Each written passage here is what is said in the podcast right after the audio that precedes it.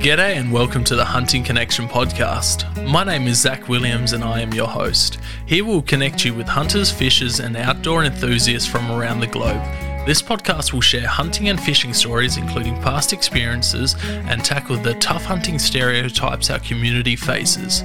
We hope to be a positive influence to those outside the community while also having a laugh along the way. Hope you enjoy the podcast.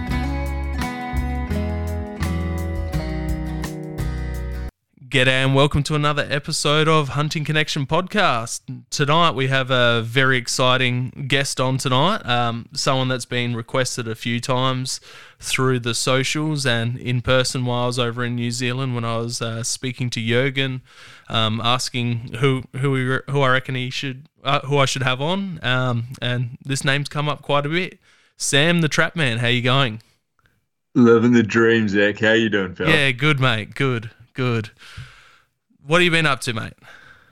Oh, fella, we've been up to a whole bunch of things. We've uh, this last week we've been involved in uh, translocating Kakapo, our big, fat, flightless uh, parrots, up to the North Island. They uh, left the North Island of New Zealand about 40 years ago, and we've uh, we've just brought another four uh, lonely males as a test pilot into the North Island. And if they do well and eat enough food, we'll bring them some females a bit later. So that's what we've been doing last week. And other than that, just being a dad, doing a bit of winter foraging, and uh, got a couple of hunts lined up this next week. So living the dream. Yeah, beautiful. So for people that don't know, I'm gonna screw up the name. Is it Kakapo?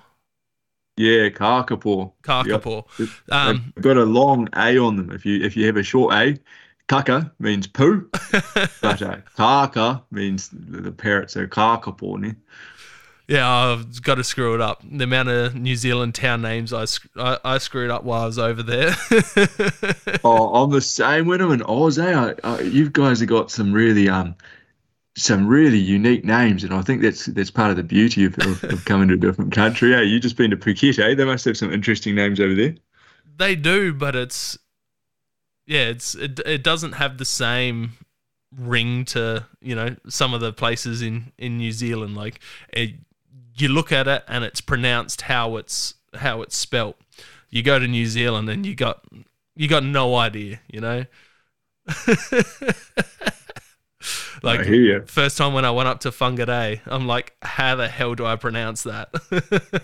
yeah, yeah, very different language, eh? Oh, it's it's awesome.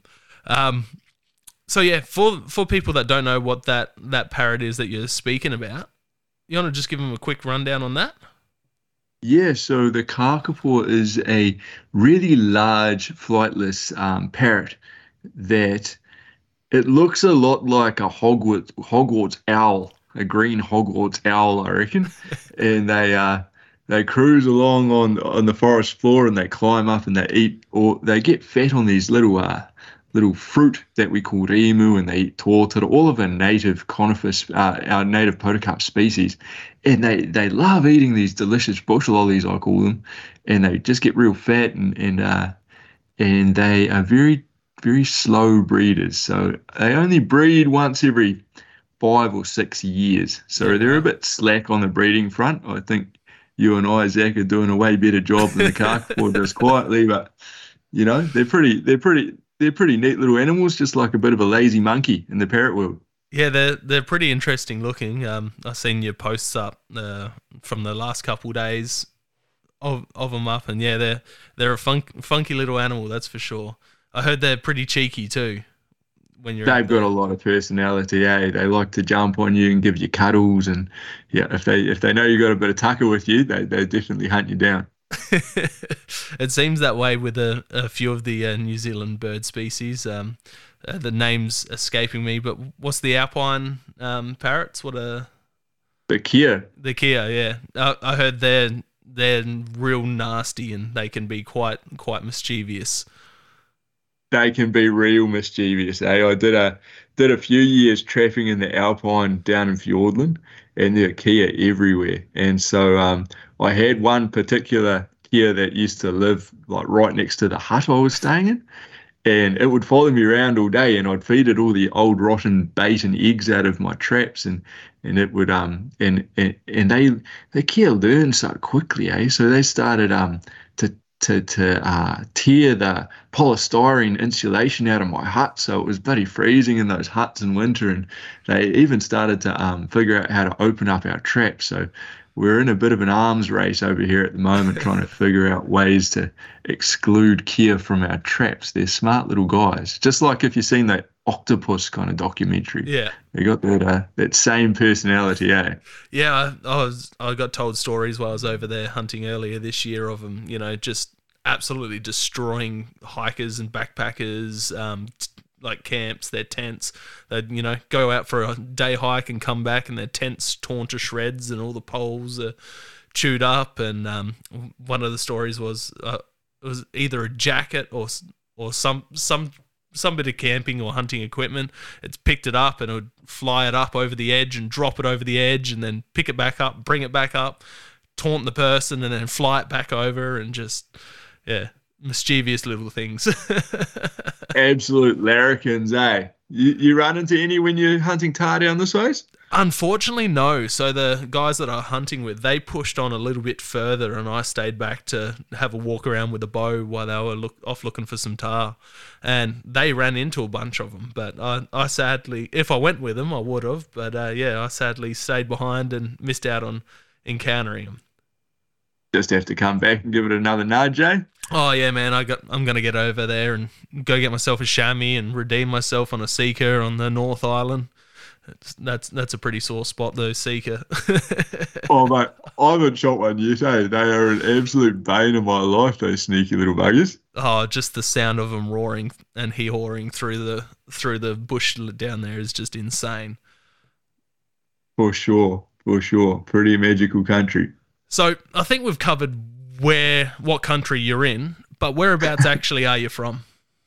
I'm from Gisborne, uh, the Te Tairawhiti on the east coast of the North Island. Yep. Um, that's where both sides of my family's from. Um, you know, I had to get an import from outside the region because chances are most of the, the lovely people in our region we're related to. So it's a nice small town. Um, proud as to call Te, Te Tairawhiti home, and it's uh, we've got everything up here. We've got um, got reds, fallow, pigs for Africa, uh, wild cattle population, um, and we've still got we've got we've sm- got a small Sika, Sambar, Rusa herd, and we've even got um, wild emus. Oh wow! I've I, I knew about all the rest, but emus. I did not know that there was a another population of Australians over there. I know about the all the wallabies and all of that, you know, and the possums. I know how much uh, Kiwis love killing those possums. They're pretty cool creatures, your possums are. I, th- I think we get them fatter than you guys do over there, though, eh? Yeah, it depends where you go. Um, a few of these places feed, you know, people feed them and stuff. But um, yeah, it was definitely an eye opener when I went over there about six, seven years ago chasing Sika. And just the guys that are with, every single possum that ran out, you know, they'd swerve, clean them up, pull over, pluck it, and I'm like, "What are you doing?" and then you know, they explained to me the whole the whole um, possum fur trade, and uh, it just it, like he told me about the possum fur, but I I didn't expect you to pluck it like a bird. You know, I was I was more thinking, you know, possum skins and fur, but yeah, plucking it just blew me away. It's lovely soft fur, eh? And, and we use a lot of wool over here, and man, it keeps you way warmer than normal wool, which is excellent, eh? So I appreciate you um you donating those uh, those little little uh, e- ecological bloody banes of my life. yeah, the the the um wool is for uh, warm, but um yeah, the an ecological disaster over there, that's for sure. But yeah, the you Kiwis sure love to um control them, that's for sure. Yeah, for sure. By taking them out, you know, we just it, it, creates a lot more. For me, it's great because for me, I think like I'm a bit of a bushman, so like eating food out of our environments is what I live for. Eh? Whether that's meat or foraging our native fruits and and, and and and vegetables as well. So the possums eat a lot of those same fruit and those same trees and those same palatable uh, vegetables as well. So for me, if the less possums there are, the more food there is for us. I'm, I'm all about it. What have you tried eating one? A possum? Yeah. Yeah, absolutely. Yeah, um, I grew, I uh, did a few winters possum trapping, and you when you when you miss out on deer, possum's just part of the menu. So, yeah, they're not too bad as long as you get a young doe. You're all right, I reckon. See, they're protected over here. We don't even get get the opportunity to you know try that type of type of stuff. Well, interestingly, it's the same with our native species over here, right? So, like all of our traditional hunted species, such as Kererū and, and Kakapo, we are talking about before, they're all protected and, and not abundant enough to be able to, to harvest. So, we don't eat a lot of those. But it's interesting that we're sitting over here eating uh, many, you know, many, uh, a species that's uh, a taonga to many of your indigenous peoples as well, eh? Yeah, especially with the um the wallabies over there as well. You know, I was I was hunting with a Kiwi and a couple of Americans, and the Americans were you know going nuts over the wallabies. They couldn't give a shit about the tahr. They just wanted to shoot a wallaby. well, that's easy to achieve, eh? Oh, we only seen the one, and which which was pretty. We went down to um, Camp Stream Hut was near where I took my tahr, and that's where we we found the wallaby for one of them to take. So, but yeah, I only found the one down there. Amazing. Oh, if you're ever over, sing out. I'll be able to point you in the right direction up this way. Yeah, I'll be keen to arrow a few because you know it's something we're not allowed to do here. You know, there's no no hunting of native species with archery equipment, so you know, you can right. get tags and that for kangaroos, for, you know, pest control. All of that's a, a weird sort of setup how they do that here. Um, changes state to state. But yeah, pretty much here you can get destruction tags where you shoot them and leave them. You're not allowed to touch them. Um, you got got another tag where you can use them on the property, but you're not allowed to take them off the property. And then another one where you can take them off the property.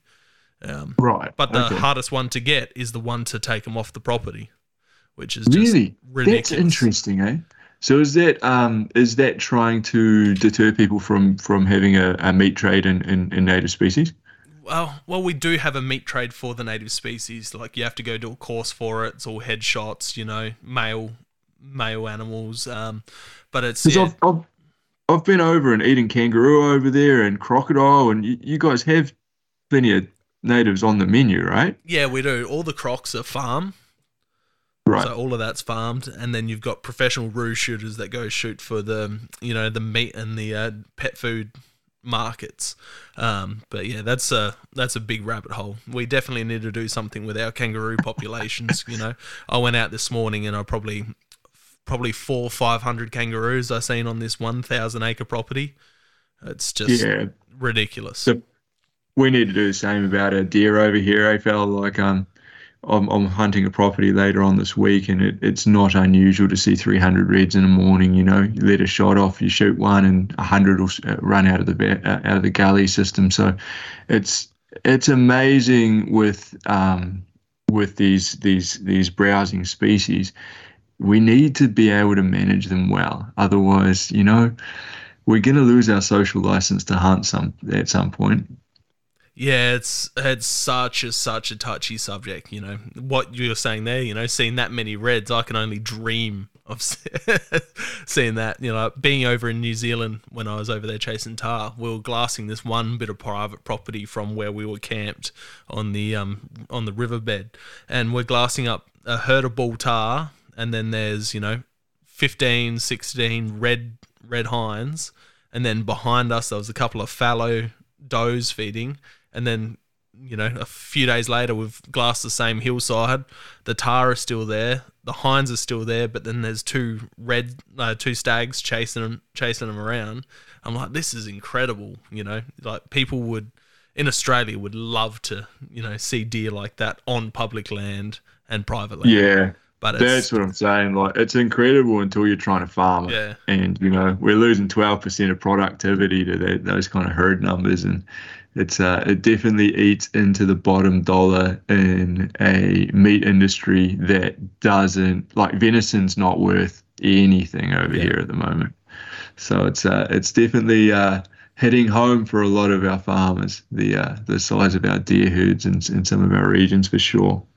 Yeah, well, you've got the abundance over there. No one, no one in New Zealand would want to pay for venison when you can, you know, just go out to any bit of public land over there that that's huntable, and you can, you know, go shoot a couple, whatever you want, really, um, which is just incra- crazy. Like we've got Victoria, which is similar to how you guys have it, but nowhere near as fantastic. Like just your public land access over there is just next level. The access is a really good setup, eh? The access is a great setup. We just need a generator, but find a way of generating more dollars for for real, um, real hands-on, rigorous management. Yeah, you just need to get like Americans t- seem to think New Zealand you can only go over there and you know hunt these high fence farms, which is amazing. You know they can go over there and shoot these insane reds, these insane fallow, all of that type of thing but they don't realize that they can go over there and hunt the public land stuff as well if they they get all the right stuff sorted. You know, they don't. That's right, and and you know we've got this beautiful high country in the South Island that holds some really great trophy potential. Uh, there's a lot of tucker still in the that alpine zone amongst the tussock, but as soon as you get up here to where I live on the east coast, we can't you know, we'll sh- we'll be shooting animals and they will be all ribs. You know, uh, they're in such poor condition because the forest just is so chewed out yeah. by these red deer that they actually can't carry the number of deer that are in there. So there's no good trophy potentials. Everything's like scrubby sixes and eights. And if you're shooting a, a, a hind, chances are you're not going to have much of a backstake on there. They're just going to be depleted. So it's a real fascinating thing because the deer herds are different in different areas uh, depending on how much productivity that yeah. forest system or that alpine system's got. The trophy potential down south is incredible. Whereas up here, it's just chewed out and it's rubbish. So we really need to um, we need to get on top of what what we're doing. Um, otherwise, we we're going to start running into some big problems. Yeah, yeah, that's that's the thing. You know, we're having stuff here with all the heliculling and stuff like that, but we'll circle back to all of that. You touched on it briefly. What do you do for work? Uh, I'm a catchments coordinator. I'm a I'm a bushman. So uh, coming up, uh, I came up as a trapper. I've been been uh, trapping uh, commercially in the bush since I was 12, and I did a lot of stints in the conservation space uh, as a trapper. And and now I work with landowners uh, on biodiversity and water quality. But to me, that's working on these big projects. It's working uh, on large landscape trapping projects. We trap our mustelids out. We've got stoats over here yep. and ferrets. And you know those birds we are talking about before, they haven't evolved with mammals, so they've got no natural defense mechanisms. So my job and end goal is really to set up big projects, uh, get people in place, uh, support our farmers with bringing back our, our native birds uh, such as kiwi and and our blue ducks in the rivers and a whole bunch of these species that you guys are going, they're just bloody birds. But to, to us, that's all the natives we've really got. So um, yeah, that's my job is I, I work in that biodiversity space with farmers, um, which is quite exciting now. I've got, you know, four trappers on the ground in projects now. We're looking after uh, around 45,000 hectares um, of on-farm trap projects now, so it's pretty exciting. That's awesome. But that's what I do. That's that's something that I'm pretty jealous of is how accessible it is to get one of those outdoorsy type bushman jobs over there. You know, um, the guy that Chris that I went and hunted um, Sika with a few years back. He was a trapper, you know, went around, done all the all the stoats and rats and all of that, the trap lines. Um, and that was his job, you know, spending a week out bush, running all the trap lines, setting all the traps, and just like hearing hearing it, and then going out um, to one of those areas and seeing what he actually does. I'm just like, Jesus Christ, you like, you know, I, I could not keep up with him. I, I was the fittest I ever was then, and you know, when when we're in Sika country, we're walking into camp and he's got a smoke in one hand, a drink in the other, and I still couldn't keep up with him. And he's he's just plugging along. But after seeing how he goes through those mountains with you know traps and bait and all of that, doing all the grid lines, it was just insane. But yeah, just how accessible it is to get one of those outdoorsy jobs like Jurgen, who I went with this time.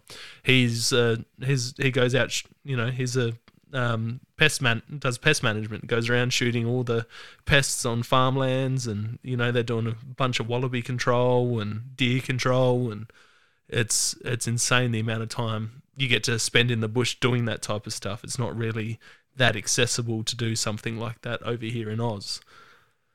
Yeah, we live the absolute dream, eh, fella? We do a bit of work and go for a bit of a hunt or a fish after work. And, you know, uh, when you're living in, in sort of backcountry huts with the rain on a tin roof, there's nothing, you know, fire crackling away in the corner, sm- you're smoking trout up in the smoker that you just caught from the stream or a few venison steaks on the, on, on the, in the pan. It's, it's not too bad, you know. And now got young kids.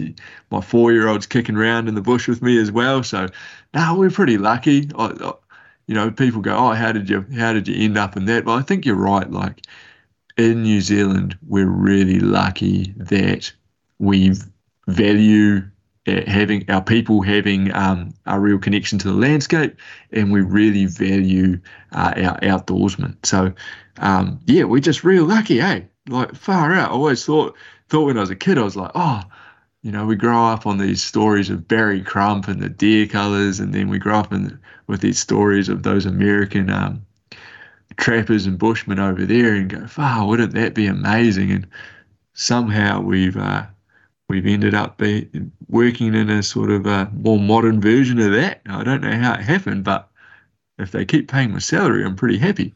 See, yeah, Oz has it on some parts with some of the the animals. You know, we did have it. You know, 50 years ago like i grew up i got i got taught to hunt by my pop my dad's dad.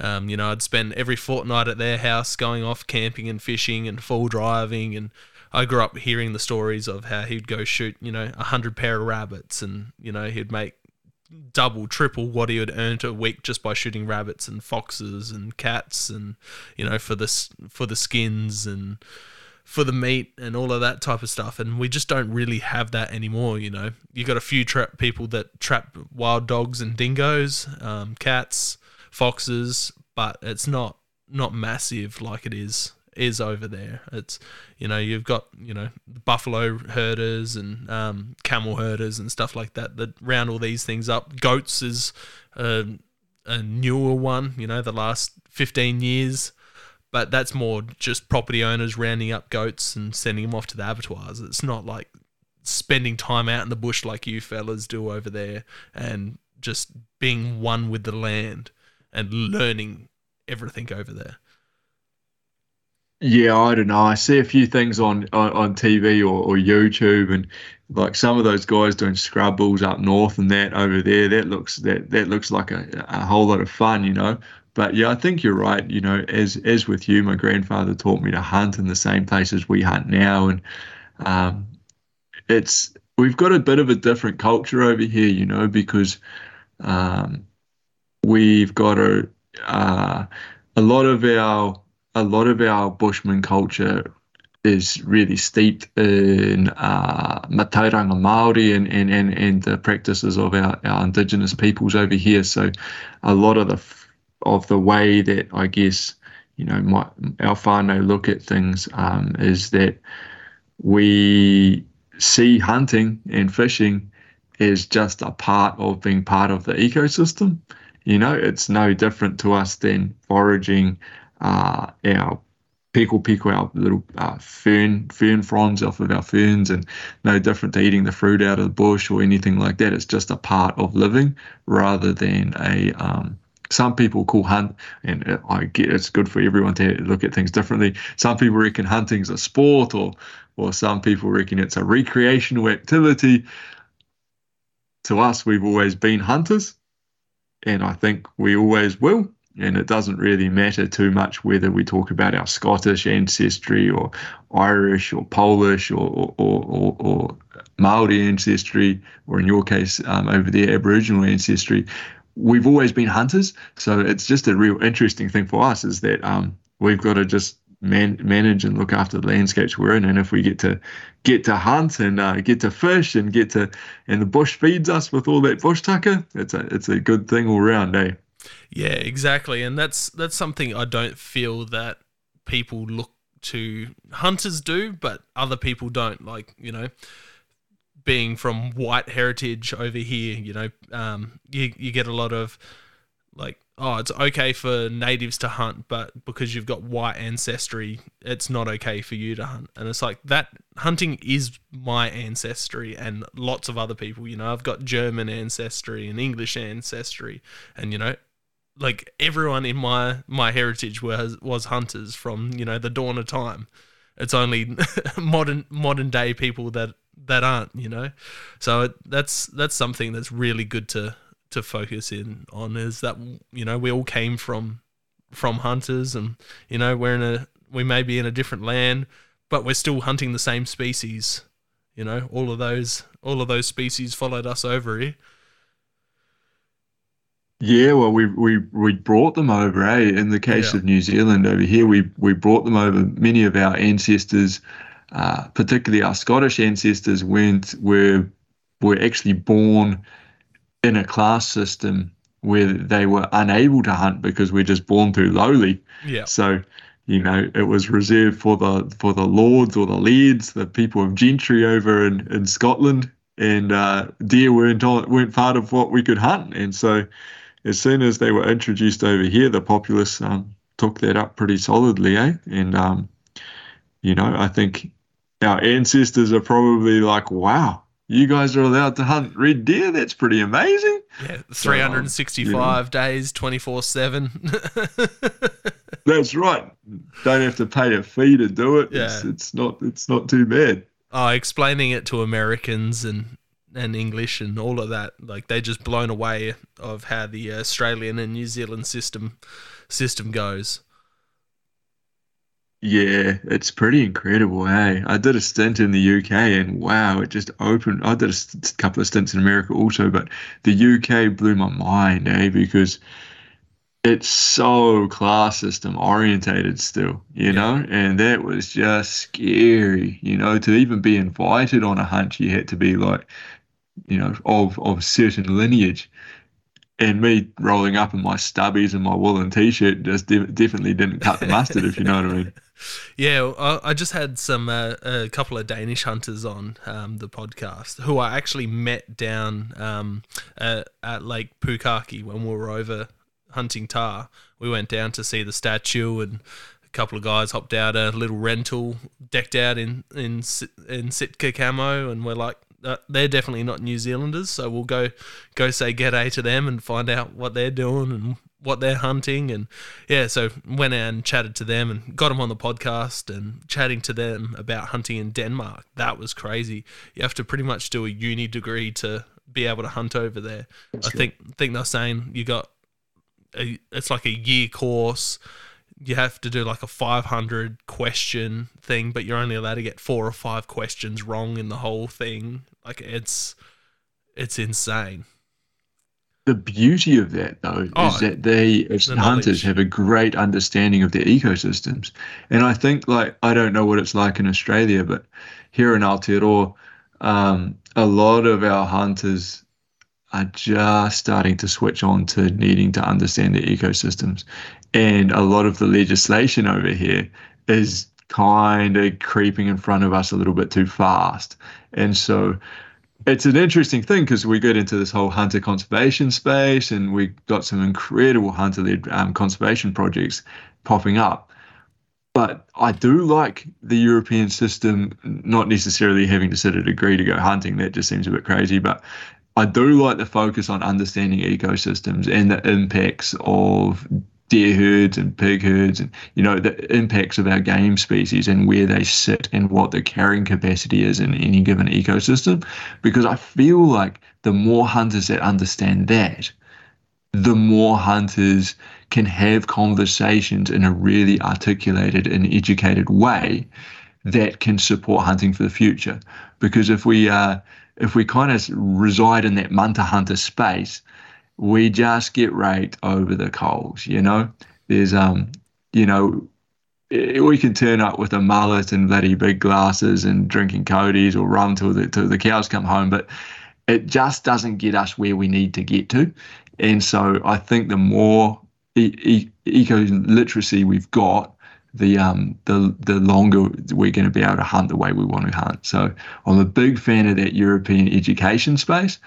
But man, having to do three years to be able to hunt seems a bit crazy. Yeah, it's it's it's insane the way they do it. But like you said, they get an understanding straight off the bat that we don't. You know, they learn all the butchering, all the processing. They uh, learn all the herd management. Um, what deer are good to take. What what deer you should leave. Like they've got seasons where they can take certain stags, where and then other seasons when they can take the cull stags, and then hinds and yearlings, and like their understanding is just crazy.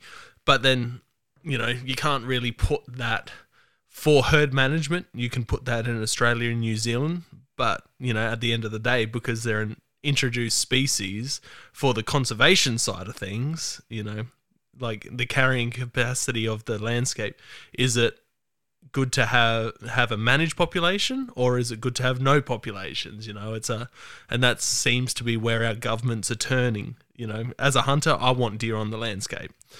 But, you know, for conservation, having no no deer on the landscape is better than having deer on the landscape.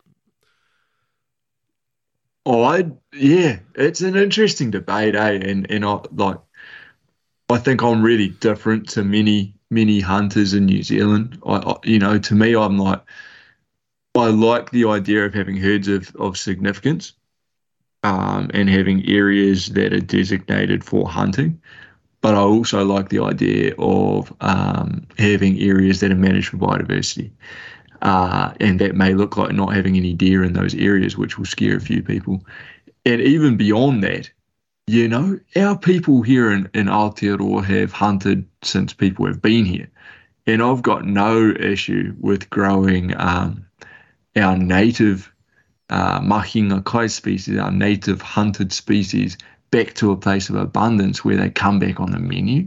You know, it's not going to be that long where we we actually could go from having you know to, to hunting deer in some areas or pigs in some areas to a place where actually we get back to hunting our native bird life again. And so that's something that's a space I'm really interested in. What how do we get to a tapestry where we've got herds of native of, of, of significance in some areas and then we manage for biodiversity in other areas and those biodiversity rich areas become areas that we can harvest our native foods from again do you think and i think that's that's good for hunting all round because we're creating a greater diversity of hunting we're actually creating a form of hunting that's unique in the world because no one else can come and hunt our native species because no one has our native species, right? And so, you know, we can offer these, as you mentioned, these high fence red deer stags, and we can offer we can offer like tahr, etc. But actually, those are things you can get elsewhere in the world. So I'm re- I'm really interested in a, in a diverse hunting space where yeah, we might have areas that are managed for um, introduced species, but we also have areas that we can harvest our traditional species. I reckon that's what the future of hunting in New Zealand should look like.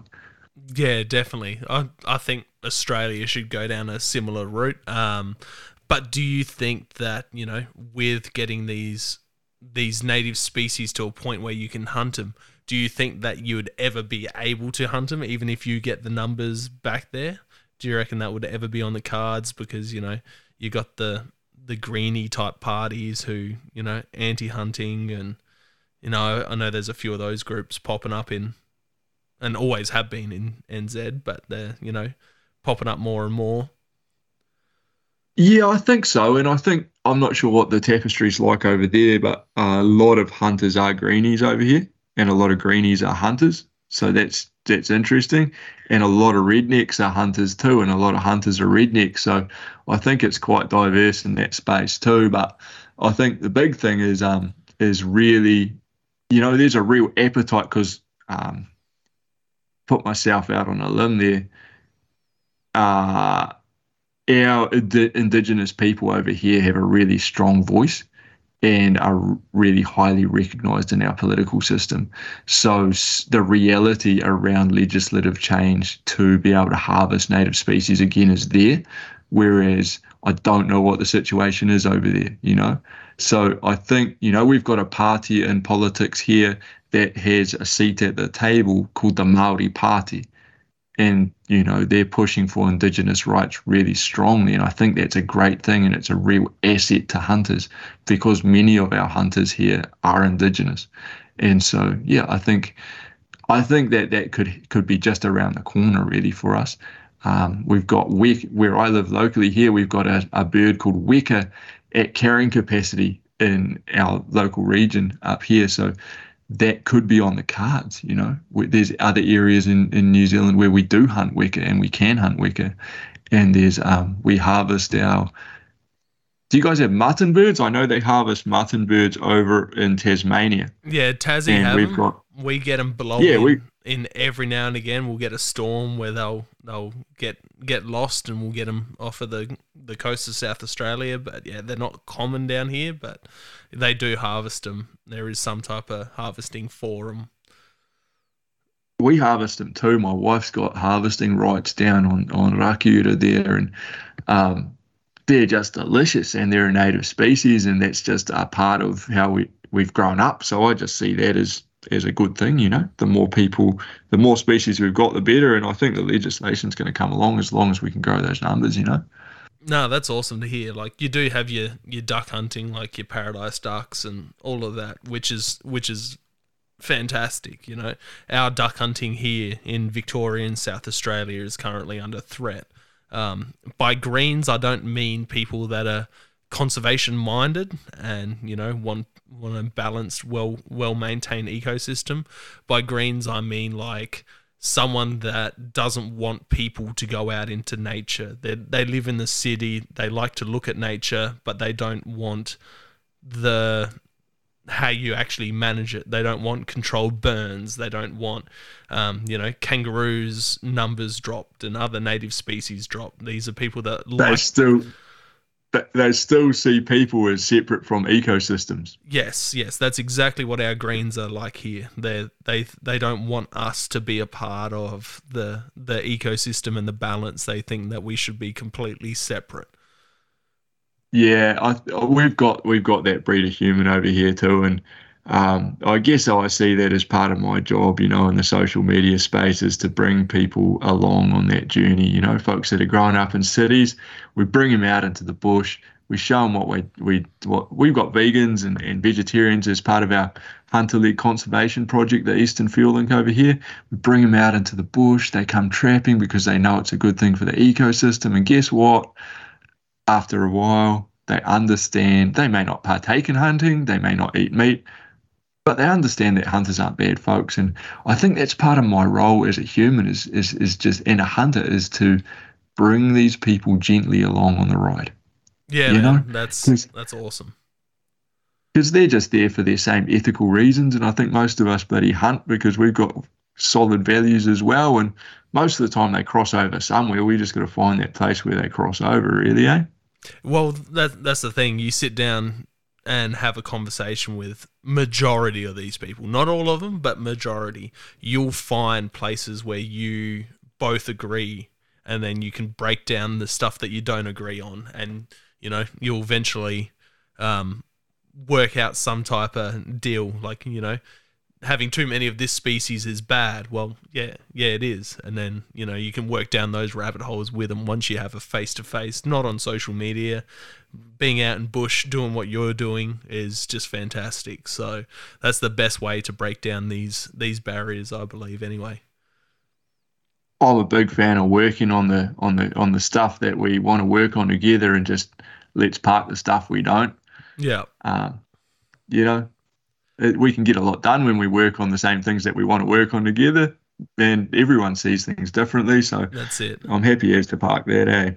So jumping back a little bit, I know you briefly touched on it. How did you get into the hunting, fishing, outdoors lifestyle? Um, I my grandfather was a hunter, so um, he well, he hunted with a rifle and then hunted with a bow. He fished for trout.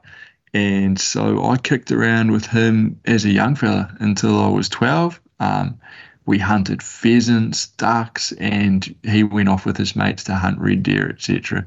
And we fished a lot together. So both saltwater and, and, and freshwater. So I really got into hunting then. But he passed when I was 12. And um, my dad's a my dad's a really uh, keen tramper, and so we did a lot of time in the bush as well with him. And so I didn't really hunt again until I kind of found it myself later on. And so, but I did heaps of time in the bush with my dad. Um, but yeah, I got a job for the Department of Conservation cutting tracks when I was 21, I think. And I just kicked around with an old hundred year old Lee Enfield that he um 303 and uh, slung some air around uh, some lead around after work and uh, and ended up becoming a hunter. So um, it just for me we were paid so poorly working for the department of conservation that we get we literally in our weekends we lived in the backcountry huts in the bush because we couldn't afford rent. And um, the cheapest way to feed ourselves was to catch trout out of the rivers and to shoot deer in the after work because if you had to buy meat, it soon cut into your salary pretty quick. So um yeah, that's kind of been my journey working for Doc and uh, and feeding ourselves in the bush. And there's there's no fridge obviously in the bush, so if you're shooting one or two deer a week, you're doing pretty well. No, that's awesome. So another thing I want to touch on your bush knowledge of just everything in the bush is insane. Um, how did you learn about all the plant species, edible and everything? Because your knowledge seems to be just outstanding. Oh, I don't know if it's you know we all. I don't know. I'm just a bushman, man. Like I don't know. There's so many more people that know way more than I do in the scrub, but um, when I was 12, they, my dad started. Um, you know, there's a time in in your, when you're when you're a young person that your dad is is an absolute legend. He's he's the absolute like the man for much of your childhood. Yeah. And then you become a teenager, and for some weird thing in our testosterone levels or something happens, and we're like, I'm ready for another mentor. And so my dad saw that and he um, sent me bush into Te Urewera with this guy Darren Peters, and he's he's a big bugger, eh? Like he's a proper hard out trapper, and so um, he sent me into the bush and into Te Urewera, and in Te Urewera, these were there were these incredible old school trappers. This one guy by the name of Keith, he was 70 year, years old, didn't wear shoes, walked around with a machete, didn't take lunch with him on the hill, and said to me when I was 12, he's like, you know, if we look after the bush around us, it looks after us. When you're ready for a drink, it'll give you a stream. And when you're hungry, it will feed you. And so he taught me, well, he, he, he gave me a spark and sort of taught me a few things about what we could and couldn't eat in the bush. And that was, and that's where I really picked up that interest. And then later on, um, when I was doing back to back 10 day trips, it really became important to know what food there was because when you're sort of in the bush for a month, you get sick of eating canned vegetables. So it really stimulated me to want to learn more and more of our um, our forageable species over here, and also more and more of the species that can heal us out of the bush because you know, when you're sort of 10 days on your own, got no one around, you're kind of self reliant because, you know, the helicopter's still going to be two hours away and if the, if the shit hits the fan. So, um, yeah, I was just got into hunting, that whole thing of like hunting and fishing to provide meat and then eating as much um, fruit and vegetables from the bush that we could forage as possible just seemed to be the way to fit. We didn't you know, you go to the supermarket and it just feels naff going to the supermarket and buying a whole bunch of fruit and vegetables when you're flying into the bush. And the bush, when you take your blinkers off and actually start to understand who our trees are and their relationship to us and our relationship to them, it seemed crazy to be flying in food, fresh food, when the bush has it all there waiting for you. No, that's that's a great way to put it. I don't I don't know if it's the people that I've hung out with in New Zealand, but Kiwis seem to have a better understanding of what they can and can't eat and just the understanding of the plants compared to Australian hunters. Like Australian hunters don't like they go out, they shoot the animal, they come back. They don't really seem to know what they can and can't eat for the most part. There is a few, but it, it seems that Kiwis have a um, much better understanding of what's around them in the bush while they're out hunting. Maybe, eh? And I don't know why that is. Is it a thing around how um how intermingled our our indigenous cultures is? I'm not sure. Is it um because we uh spend, you know, do you guys have like a do, do Australian hunters go in and hunt for seven days at a time in the bush, or do they kind of like go for day trips, or what does that look like? Because I know for us here, we're often in the bush for long periods of time. Yeah, see, you're you're talking about ten day stints. You know, there's not really that in Australia. You can do it in parts. You know, you've got um, all through Victoria, you've got public land, um, especially through the high country over there, where you could do it if you wanted to, but it's not like getting choppered into a spot and, you know, waiting there, like hunting there for 10 days, having everything with you fully self sufficient. It's normally, you know, you drive to a spot, you hike you hike in for a day or two, you go back to the car, you go back out, you go get a pub meal, or something like that, and then you you know you head back out bush and do it like that, or you're hunting property where you've got you know your car right there, you've got fridge, you've got power for the most part, so you've got you know food, or you're staying at huts or on on a property, that type of thing. It's not we don't really have like Australia is vast and rugged, but it's not like from what I've found about New Zealand, it's just New Zealand's a completely different place. It's it's hard. It's it it doesn't look as nasty when you're looking at it from photos. Like it it doesn't like everything over there is spiky, especially on the South Island. Everything freaking sticks you, man. Like it, it doesn't seem that bad over here compared to over there. So really, because I I feel like we we kind of grow up thinking that like everything in Australia is trying to kill you. So that's like on the animal space. But is that not replicated in the plant space? Not not like the only real spiky shit that I can think of is all introduced. It, right. Blackberries, fir bushes, you know, it's not it's not like the matagouri and um, the Spaniards and all of that shit. Yeah, all of that's just fucking horrible. Like I, I come out of the hills and I come back home and I was still popping bits of splinter out of my legs and my arms and my stomach. Um, you know, you've got some reeds that are a bit spiky and stuff like that, but it's just nowhere near as rugged as NZ. Like it's you can see like hunting that country, you can see why New Zealand hunters are as rugged and just full on as you are over there is because the country is just harsh. It's it's insane. Like even chasing Se- Sika on the North Island, like everything was wet and slippery and cold.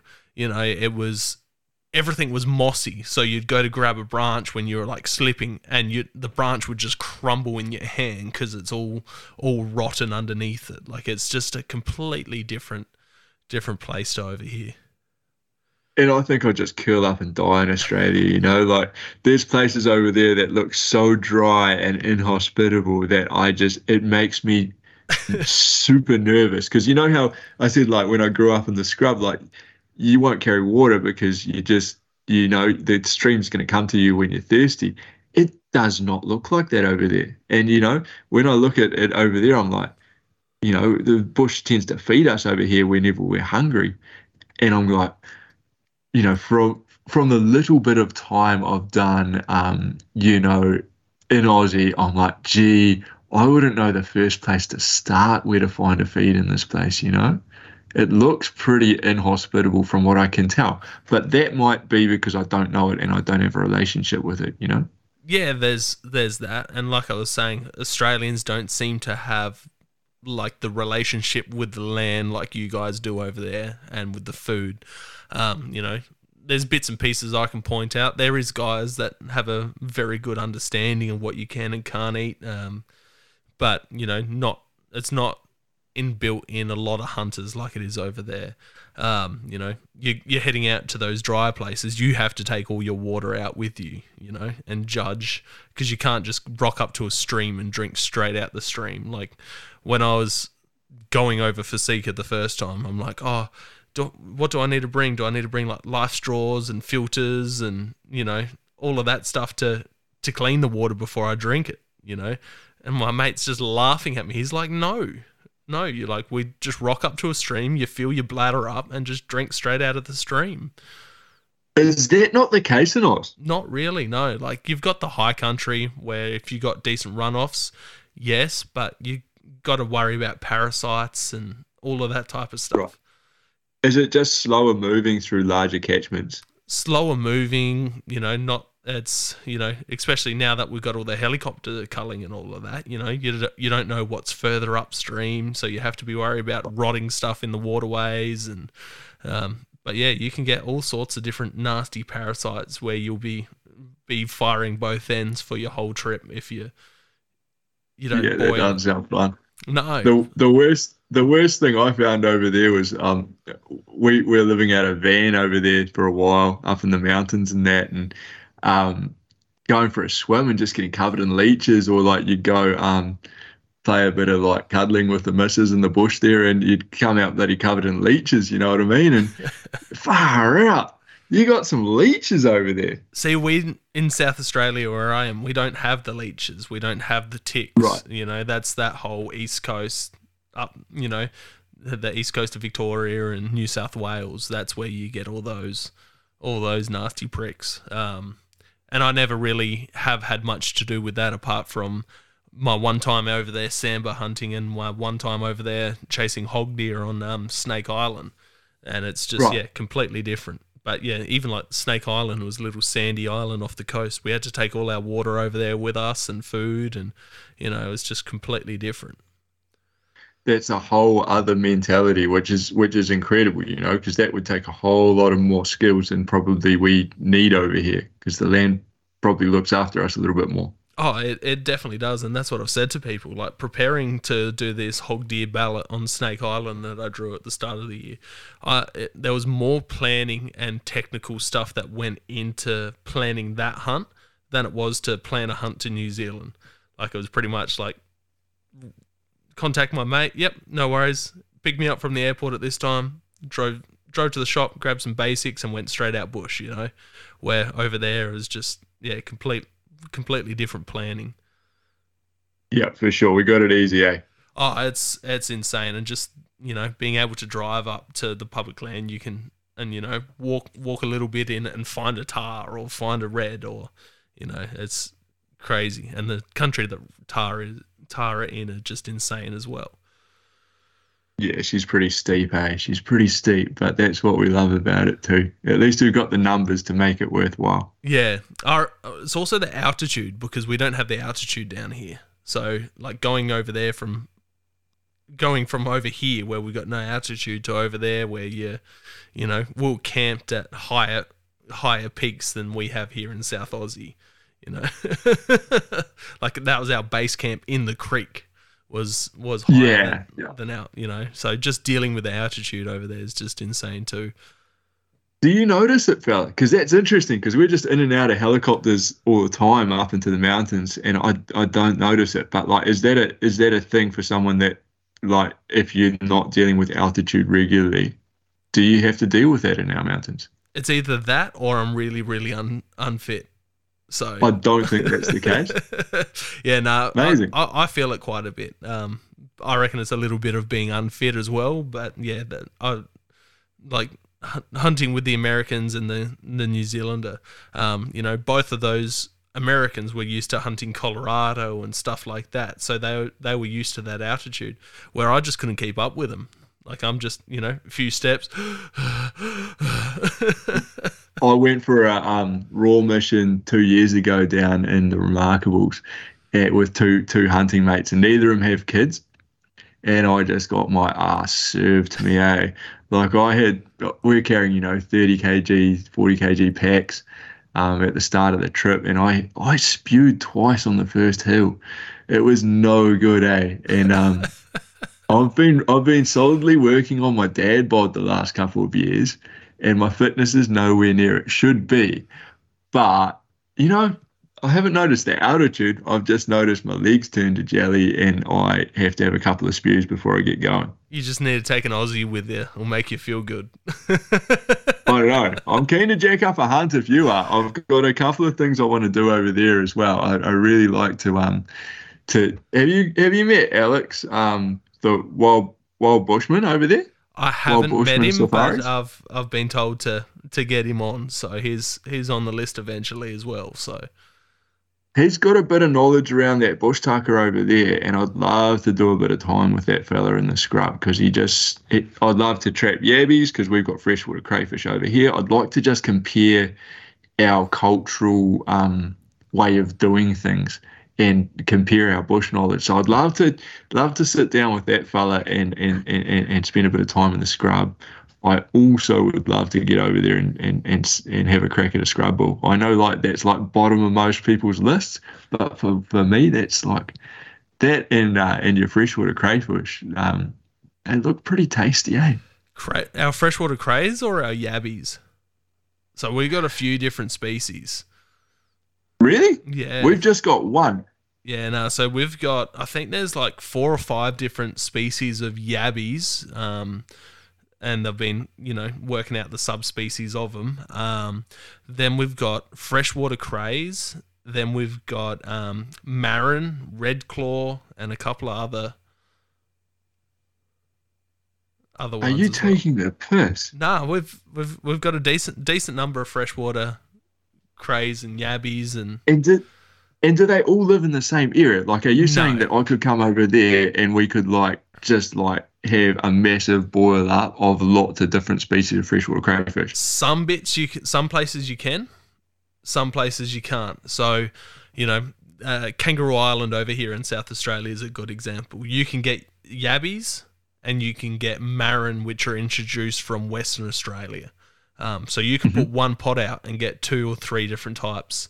You might get two different types of yabbies and the marron, or you know, you go into New South Wales and Victoria where they have those big freshwater crayfish.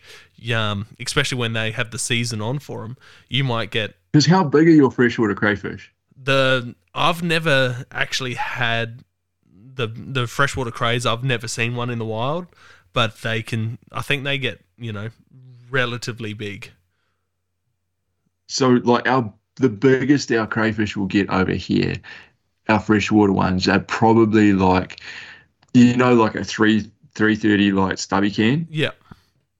So they're probably uh, the biggest they get is like as long as one of those. So yeah, a big a big yabby would get you know probably a bit bigger than that. You know, fully stretched out from claw to tail, and then I think the Marron, you know, they get, you know, some of them get, you know, a liter Coke bottle size. Um, no way. Not not thickness, but length. I've got to come to Aussie, fella. That's what I. Nah, bugger hunting over there. I just want to come catch crayfish. That sounds fun as. And then we also have shrimp as well, freshwater shrimp. I'm not sure if you get the, get them, but I, I use them quite a bit for nah. fishing. But you can cook them up, and you know you know the little pink prawns that you get in you know Chinese food. They're, yeah, they're pretty yep. much like a freshwater equivalent to them. Um, See, our our shrimp are like tiny. They're like definitely not worth your effort. Yeah. Over here, we got we've got shrimp, but they're just like waste of time small. Oh, you know, some some of the ones you get, you know, you get. I'm showing you in the in the camera, so listeners can't actually hear. But you know, you stretch your finger, your thumb, and your index finger out, and a big shrimp's about that that long including the claws. And are they are they sweet and succulent? You know, like our freshwater crayfish over here, they're like sweet and yeah, succulent. so the the yabbies and the red claw and like the marron and stuff, they they are. I haven't tried the actual freshwater spiny crayfish that um the the Victoria and New South Wales and Queensland and that get. Um, but yeah, I think there's a couple of species of those freshwater spiny crayfish, and then few species of yabbies, the marron, red claw, and then you get up in the top end you get like cherabin, which are like a massive prawn, freshwater prawn. I need to do a trip, I think, fella. Oh, it's Oh, cool. We've got some, you- we've got some what- cool stuff, man. Um, you know, you got all the you know the common um, Aboriginal bush food. You know, witchetty grub, bardi grub, that type of stuff. Um, you know, there's a few berries and stuff that I can point out. But you know, you find someone that's got a good knowledge of the bush, they can they can find some good stuff. Cool. Oh, that's that's what I'd love to do. Do a mission like that, and maybe even take up a, off a scrub bull at the same time. I'd be in heaven. Well, yeah, if you went up to the top end, you could do scrub bull and cherabin, but barramundi fishing, all of that type of stuff. But you know, people forget how big Australia is and how That's much right. different terrain we have. Like you know, South Australia, we've got the Adelaide Hills, which is you know, um, relatively wet through winter and that. Um, you know, relatively hilly, but nothing compared to New Zealand. And then it's the rest of it's just flat desert almost. You know, you got the Flinders Ranges, yeah. which is an awesome bit of country, but then you go into Victoria and you get snow. Um, but I've also done it. parts- I've done a bit of time uh, in behind Cairns and in behind Brisbane and in behind Melbourne, um, in the in the hills behind there, and it's all been pretty sort of lush. And then some other areas are like forested desert land, you know, and that's quite diverse, which is cool. But it strikes me that New Zealand's probably only the size of your guys' east coast anyway. Yeah, so there's a lot more to explore. yeah, working out how you how like you can drive from the top of the North Island, then catch the ferry across to the South Island, then drive down to the bottom island, like the bottom of the island. Like it doesn't take that long compared to you know, like to drive out of my state. I drive one one way and it's like eleven or twelve hours. It's probably eight or nine hours driving straight up, and then four hours to drive to Victoria. See, for, for us, it's probably what? It's probably two 10 hour days and you've covered the whole country. Yeah, that's that's nuts. I think what is it? I, I think it's about 18 hours to 18 19 hours to get to about Bathurst, which is still 4 hours out of Sydney. So you're looking about 24 hours just to drive from Adelaide to Sydney. Yeah, that's a lot of diversity in landscape, eh? oh, it's it's it's in, it's insane, and explaining to uh, you know Americans like I tell them to look at a map of America and then look at a map of Australia, and then tell them to put the two together, and that's Australia is the same size as America. Yeah, yeah. but yeah, we have some insane hunting and fishing. I'd I'd recommend Sambar. Go chase Sambar in Victoria in the high country. There, you, you like being out bush. You like trout fishing. Um, you got some bush tucker out there. yeah, I'd be quite keen on that, eh? I think that'd be a good luck for sure. and some of the Yeah, the knowledge that some of those Sambar hunters have, especially the hounds crews, the knowledge that they Yeah. have on Sambar are just incredible from what I can understand. I haven't spent too much time on them, but yeah, they're uh, they're they're our it- equivalent of Sika. there's a fella um, over there, Robert Herbert. Yep. Uh, he's a knife maker, eh? And and he's a real beautiful human, eh? I, I'd be quite keen to spend some time with that man because he, he strikes me as someone that perfects his craft. Um, so I'd be quite keen to come have a nosy at those. And he gets into a sambar, you know, so I'd be quite keen to have a nosy. I Sambar He over here are kind of like people go, oh, you got fallow, you got reds, and then you know you got bloody sambar. You know, like they, they reckon they're not as good eating. I've eaten sambar a little bit. I, I don't know. Fallow's a bit more tender, but um, I, I'd be keen to learn what sambar are like in Australia, especially that hound culture. Just seems seems like a lot of fun. Yeah, I I've I think deer species taste depending on where they are. Um, you know, the fallow that I've had in New Zealand has been incredible. Where fallow over here is like a medium rated rated one. You know, some people rate fallow better than reds. Some people rate reds better than fallow. Sambar tend to be one of the better eating species over here that people tend to prefer. Um, oh, that's fascinating. I think it's from what I've worked out from doing this podcast and chatting to other people. Um, it's the get. I hate using the word, but the gaminess, like the rich venison flavor.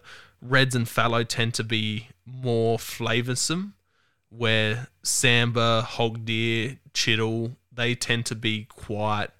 They don't have a strong venison taste, so people tend to like them because they have that very mild flavor.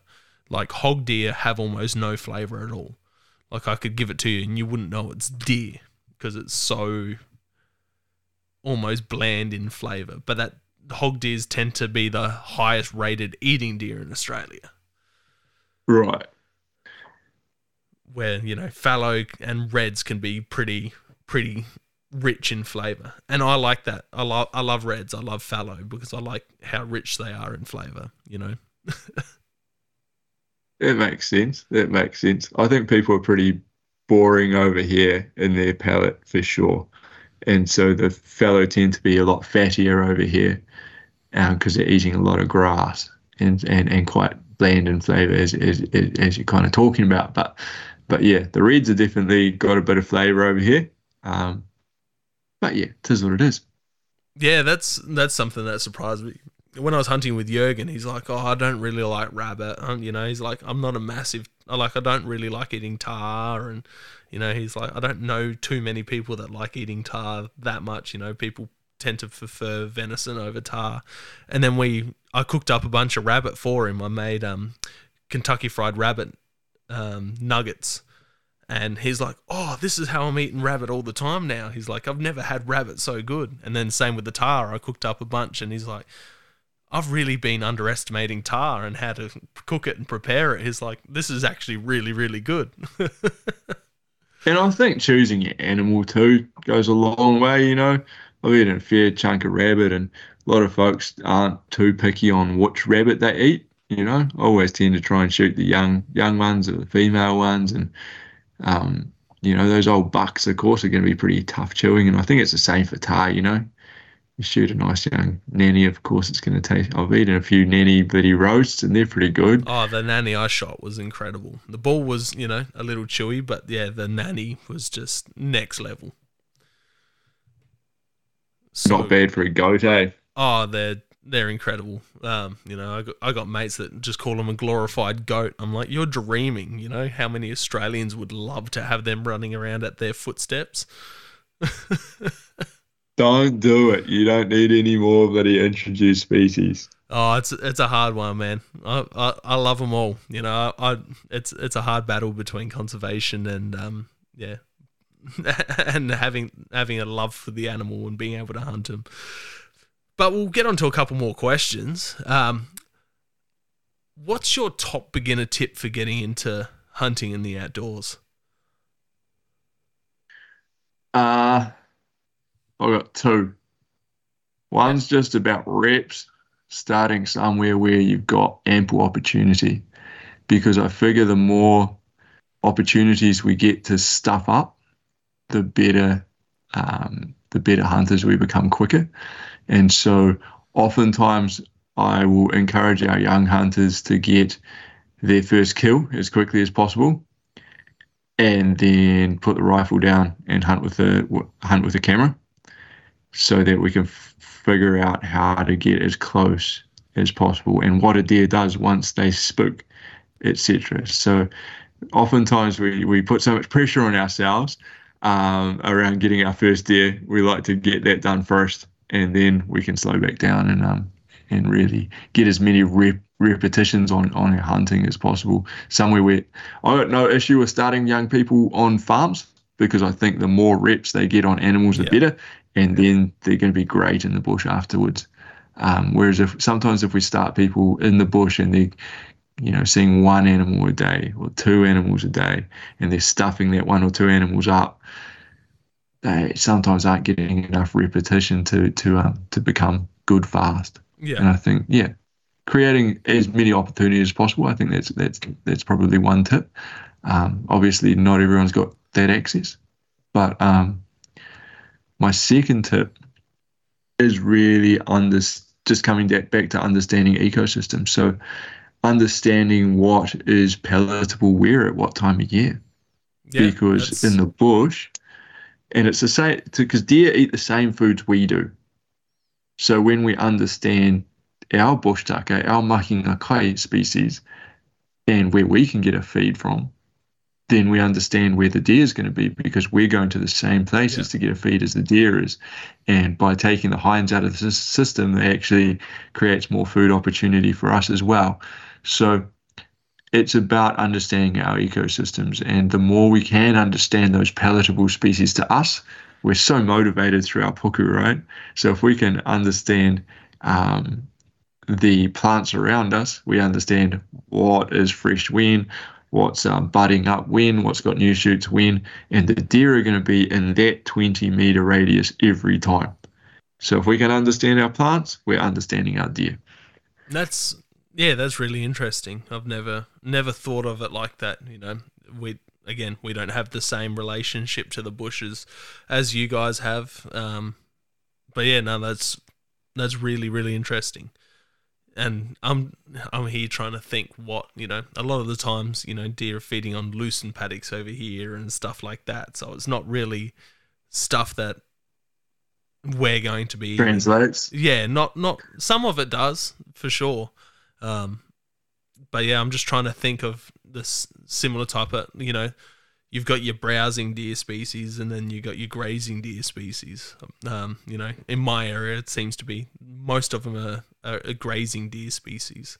So it's mainly Yeah. grasses and stuff like that. But no, that's definitely a cool bit of bit of information to to definitely think about. I know in the last couple years I've been leaning towards more the foraging side of stuff and l- understanding mushrooms and stuff like that because here in South Australia we've got an awesome array of different edible mushrooms over here. So I've been, you know, trying bits and pieces, um, shaggy mane witch hats or, or some ink, ink caps um, over here.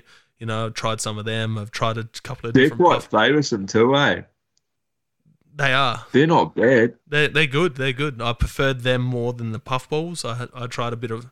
I made some puff balls and some past like creamy cheesy garlic puff balls. Uh, Um, It's too much like tofu for my liking.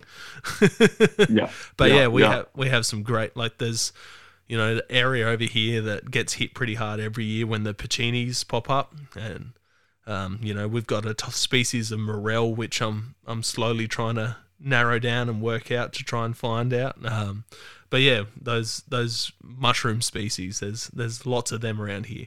But everywhere you'll find most of those mushroom species in deer area, there will be deer in that area. That's right. Um, and they're usually the most productive spaces. Eh? It doesn't, it, you know, things grow in this in the warmer, sunnier, uh, higher productivity soil spaces. Exactly, exactly. That's for sure. So, what have you forgotten on a hunting trip or an one of your expeditions? What's what's a key like a key bit of gear that you've forgotten and gone, oh fuck, My my bolt all the time, oh no, man. I've forgotten my bolt so many times. It's just embarrassing. Like I would have, I would have, you know, I could, I could. It'd be it'd be five or six times I've forgotten my bolt, and it's just a bad look. But luckily, like I've always got the camera with me, and when I'm hunting with mates, that's usually like if I do forget my bolt, then I can always whip out the camera and be the designated cameraman. So it's not the end of the world, my goodness, it's bloody embarrassing, eh? is that law over there that you have to travel with a bolt out, or what's the go there? Yep. Yep. Hundred percent. So your bolt needs to be locked in a separate, um, so pretty much locked in your glove glove box. Okay. Yep. See, it changes state to state here. In South Australia, we can travel with a bolt in the in the firearm. So it's just something that here we're never gonna gonna forget. But you know, I've heard horror stories of guys traveling interstate from New South Wales and that, and yeah, forgotten a bolt or misplacing a bolt because you have to keep it separate. And that, yeah, that Yeah. just scares the hell out of me thinking. Or just like, you know, you set your truck up and then the mate's like, no, no, we're going mine. And you, your bolt's left in your glove box at four o'clock in the morning, you know?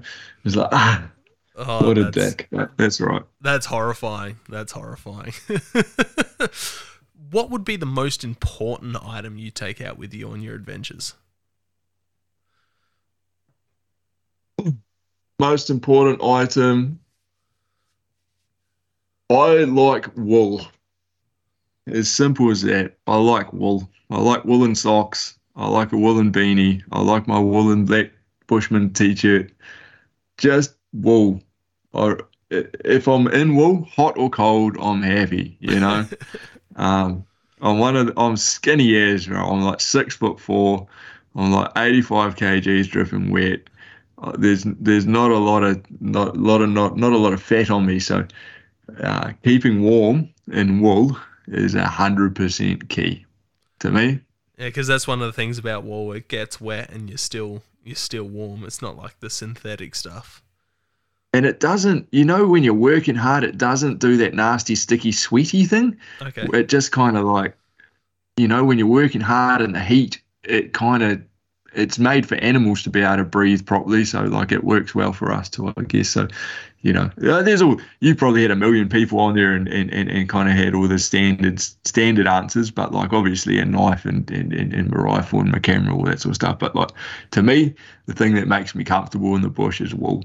That's that's a it's a definitely a unique answer, one we haven't had on the podcast yet. So I, I I definitely like it. I run a lot of synthetic stuff, and I've looked at getting wool stuff. So, you know, I tend to get too hot. I, I heat up very quick when I start walking um, in the bush, and you know, so it's hard for me to layer because I'm either too hot or and then chucking clothes on as soon as you stop glassing type thing. So wool would probably be a good option for me to look at down the future for you know underlayers. especially those for me like those like real light merino layers like they just feel good and on day 10 they still feel good you know Yeah, whereas like my synthetic layers are stinky and sticky by then yeah, that's that's it. So yeah, I I had yeah, and that's the thing. Wool doesn't stink as much as the synthetic stuff either. So that that's probably a good choice to go down um, for when I'm looking at doing more backpacking type trips in that cooler cooler weather. What about the most sketchy, dangerous thing that's happened to you when you've been out? Bro, I've been shot at four times um, and I've fallen off a bluff down in Fiordland and busted my ankle and had to walk out using my rifle as a crutch. Um, and that was like two days from help. So that was probably that probably had the biggest repercussions. You know, like I'd followed this this little spur down, and the deer tracks it ran out. You know, like there's that saying, "Deer don't go stupid places, but people do." Yeah, because the deer have all the time in the world to figure their routes out, and so the deer tracks had run out. And this old bushman said, you know, you can, you never go off the deer tracks because if the deer aren't going there, there's a reason why. And so the deer tracks had run out, and I was being headstrong, and I carried on, and I kept pushing down the spur, and it got to the slippery, rocky bluff. And you know those sections where the moss is growing straight onto the rock, yeah, and there's no roots or anything hanging this hanging the soil onto that rock.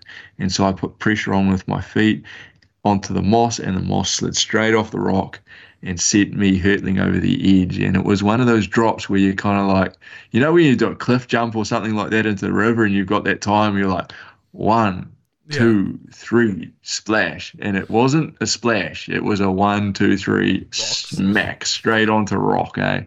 And um, my ankle took the impact, and I remember doing the like pat all over thing and the look for blood and and sticky outy bone, and there wasn't any of that. And I was like, sweet, I know my ankle's busted, but there's nothing that's gonna like like kill me here. So I was like, sweet, okay, I'm gonna use this adrenaline, and I used the adrenaline to just get down as far as I could down that um down that hill, found the river, did an hour's walk, still kind of tapering off on the adrenaline to the nearest hut, parked up there in like a a wool again in a woolen bush shirt overnight in Fiordland. Was bloody freezing.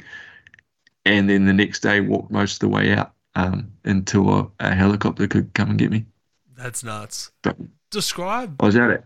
being Sorry. shot at. That's that's sketchy. Like that's something that you know not many hunters here have to put up with. Is that just negligence? People not identifying their targets, or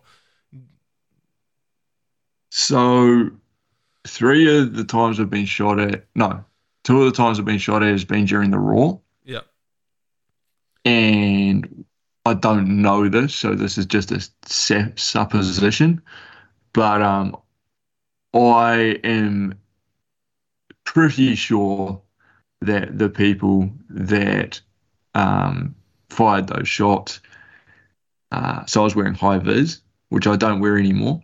Um, so I was wearing orange high vis.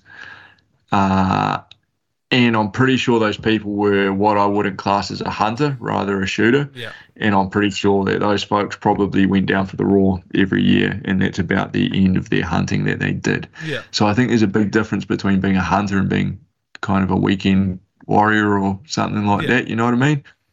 Um, and I think that the scariest thing was I heard it. I both times I heard the bullet whistle past me real close, and you know when you hear it whistle past you, that at that close, and you kind of feel the pressure of it, you know it's coming for you, and so that scared the bejesus out of me. And both times I yelled out, both times I started singing, and both times I heard the person rattle off through the crown fern. And I thought to myself, shit, if if I had actually been hurt, that's a very cowardly thing to do. yeah. That's insane. And I knew that if I had have been hit, help wasn't going to come. So that was very confronting for me because um, I was working at the time trapping. So I wasn't hunting. I was trapping in high vis, making a lot of noise. You know, it's kind of, I felt like I was doing everything I could do, like in retrospect, to make sure I wasn't a deer Yeah, and I still got shot at. So yeah, so that was I pretty got- scary. That's one thing I got told over there is that um, people are more likely to get shot in the roar when they're wearing hunter's orange. Yeah. Uh, because people just see the flasher orangey red and they think a think a deer, and that's why blue is so common over there. That's right. Which is yeah, which which blew me away because you know I've I've getting brought into deer hunting. I've always don't wear blue, don't wear blue. You know, deer see in Mm. in in the UV spectrum. But if it's between getting shot at and um, spooking a deer, you're gonna go with spooking the deer every time. I think like to me, like I'm so I've got kids now. I've got two kids. I've got a four year old and a one year old, and I have to come home now. You know, it's kind of more important than when I didn't. And so I just manage the roar well differently now. Um, I need to know that where I'm going, I've got really limited chance of having someone else in that area. So just at the moment, I'm hunting private land or I'm hunting public land where I've got a really good relationship with a helicopter pilot and no one is going to get dropped in around me. You know? yeah, that's and so that's how I mitigate it because, like, no amount of high vis, there's so many folks out there now that, um, you know, a mate of mine said the other day, he's like, he doesn't look for deer anymore. He looks for people. And if he sees a deer, when he's thinking that's a person, then that's the right way to go about it. yeah. And I think that's a real interesting way of thinking about it. But yeah, no, there's a lot of folks out there now, and there's a lot of folks hungry to prove themselves as great hunters, and that makes them more inclined to pull the trigger, I reckon. But yeah, I just try not to put myself in the firing line these days, Yeah, not during the roar. That's insane. And and it's interesting what you said there about kids. I've got two kids. I've got eight and three. Um, and yeah, the the reason why, like we talked about the the kea earlier, the reason I didn't push off into that valley is because I'm just like, oh no, it's it's a bit wet, bit too sketchy for me. So I'm gonna hang back in camp. And you know, those boys were, you know, early twenties, Um, one of them 19, you know, no, no wife and kids or girlfriends at home. So, you know, they pushed off into the sketchy bit. I'm just like, yeah, no, I got kids at home. I'll, I'll stay in this area and just chill here. and I'm comfortable with that, eh? And it sounds like you are too, you yeah. know, like, I, you know, I've got the things I, I, I, I've got my personal goals in my hunting lifetime, but, yeah. um, you know, the the goals of raising my kids proper and being around to provide for them is it kind of trumps that, you know. And being able to take them back out into those pla- uh, into those wild places as well. So then that's right. Then I'm going to be right. able to do it without you. What about the funniest thing that's happened to you while you've been out? The funniest thing, eh? Gee, I don't know. What's the funniest thing that's happened? Um, I worked in the scrub with this fella called Phil Collins, and he's not the Phil Collins you know from the Gorilla Red. You know, uh, he's a fella Phil Collins, and he was just a comical genius. Like, have you read Barry Crump at? Nah, I'm not a reader, man. I'm dyslexic as. That's why I do podcasts. Sweet as, right. That's Barry Crumps. You know who he is. He's an he's a Kiwi author. He writes a lot of like he wrote a lot of like great humorous comical um, hunting literature. And Phil Collins can recite just about every bush poem you ever met. And every time you went in the scrub with that fella, he'd just stump you with like um, a random one he came out with one day when there's a, a female present. He was like, he looked at her like a man looks at a steep hill he's got to climb on a hot day. She'd come to resemble nothing but a large amount of noise. And I just cracked up laughing, eh? Because, like, he just was full of quotables, you know? So, yeah, every day with that fella is just a good laugh. Um, I don't know if I've seen too much that, that, oh, actually, nah, I went hunting with this fella, Jimmy Jangs. And Jimmy Jangs, he bloody we've been we've been stalking stags for like six days in like in the high country and t- talking about long shots and that. And I'm a bush hunter from up here. He's like oh I can shoot one at 500 no worries. And you know he proved us right. But anyway gets to day six. He's keen to take home some venison. And um, we this bloody yearling comes down like within 20 meters of us and Jimmy like settles down on his pack with his rifle like the best setup shot you can ever have at 20 meters, you know, like you're not going to miss. And old mate Liddy shoots this, this yearling and drops it. Yeah, oh, bloody good. We've got some camp meat, like, and it's like we've set up camp right there. Like, it, yeah. this this this deer's just about walked into into our tents, you know, and um, he goes up there with his knife to bloody bloody deal with to gut this deer. He turns up to this yearling, and he's knee shot the thing through both its front knees. And the thing jumps up like a bloody rabbit and leaps into the air. And Jimmy Jangs is there with his knife. and this thing leaps into the air and it starts bounding its way down this bloody hill. And it bounds its way down this hill. And every time it gets hung up in the tussock, Jimmy that he running down the hill with his knife that he out like a bloody pirate chasing this thing down. And every time he gets close, it leaps in the air like a bloody frog and tumbles his way down a bit further and gets hung up in the tussock. And just he does this. It probably took two minutes or something down this big old hill, and then he hits the um. Then he and we're yelling at him, mate, put away your knife, because he's running down this through this tussock. Oh, we just think he's going to scone himself with his knife and that he end himself as well instead of the deer. And this deer finally makes it into the creek down the bottom, and Jimmy cuts its throat and the whole creek turns red. And it's just this like massively biblical bloody scene. And that was just like my mate Levi and I, I just like cracked up laughing because, like, from missing a shot that's 20 meters away and knee shooting this thing and it turning into this absolute rigmarole of bloody jumping jack deer, it was just the weirdest scene you've ever bloody seen. Uh, Probably doesn't sound funny thinking about it now, but it was it was very after six days in the scrub, it it, it, it definitely uh, was a big moment.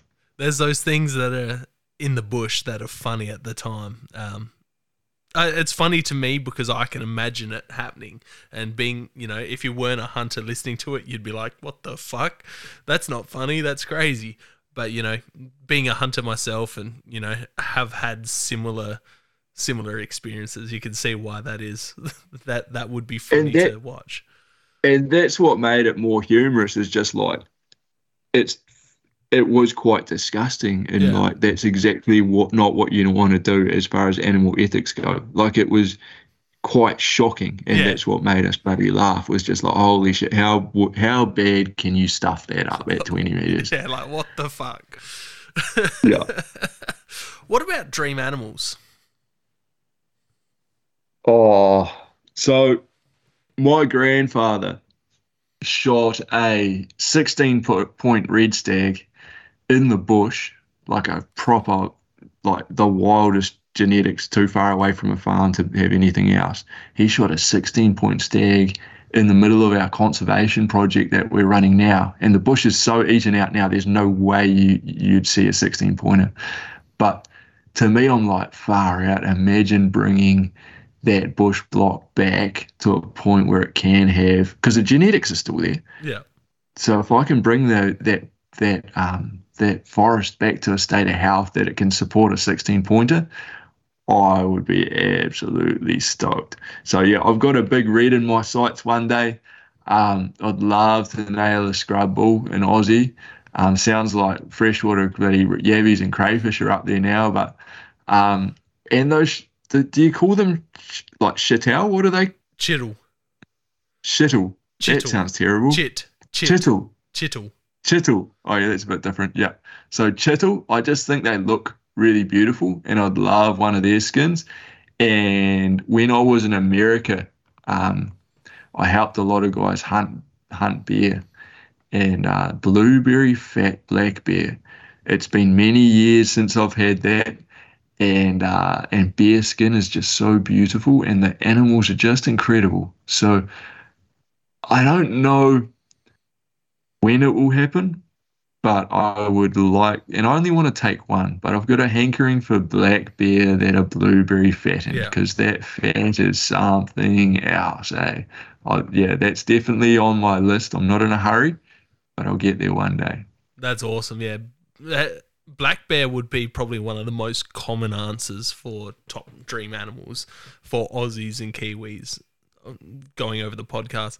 And the common theme there is the blueberry fat black bears. Everyone's seen that Steve Rinella clip, and it's just got something stuck in with um, Australian and New Zealand hunters. Is because he did, is that that one in Alaska? No, so it's one of the earlier episodes in in the. It could be Alaska. I, it might have been in the states, but it was one of either in the original first season or the second season.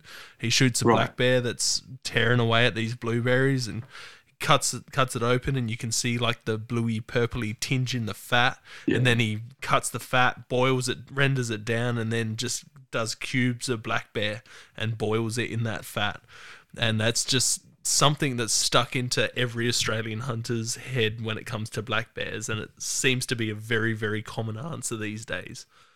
I was living up in the Appalachians in a log cabin there for a while. Yeah. And and we ate a lot of blueberry fat black bear um, and cooked our spuds in it. And it was just such, it was just how what we used to cook, just like olive oil.